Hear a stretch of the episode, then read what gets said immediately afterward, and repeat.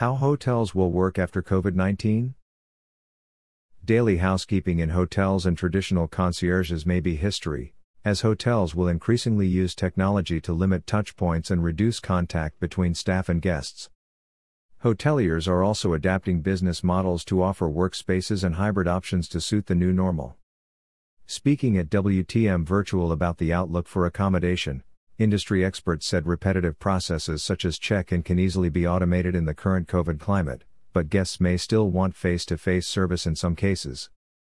Moritz von Petersdorff, managing director of SuitePad, said his company's tablets replaced items in hotel rooms such as paper directories and TV remote controls, to give clients confidence about hygiene.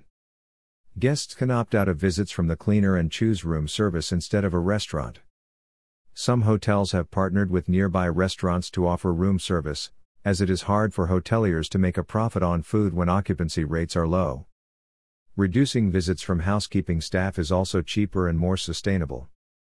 Michael Struck, founder of Ruby Hotels, said the automation process had already been underway at his hotels over recent years, giving front of house staff freedom to interact with guests without having to worry about admin.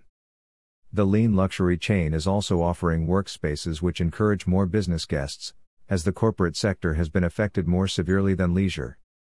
Wyndham Hotels and Resorts has introduced a booking app which automates the check in process and reduces reliance on online travel agents.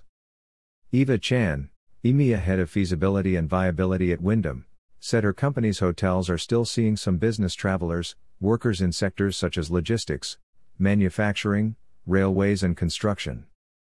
Wyndham is also developing hybrid meetings, which offer facilities for colleagues to meet in person and have virtual meetings with counterparts in other countries. Joe Stather, Associate Director at CBRE Group, shared statistics from the past 70 years which showed how demand for travel always bounces back after a crisis.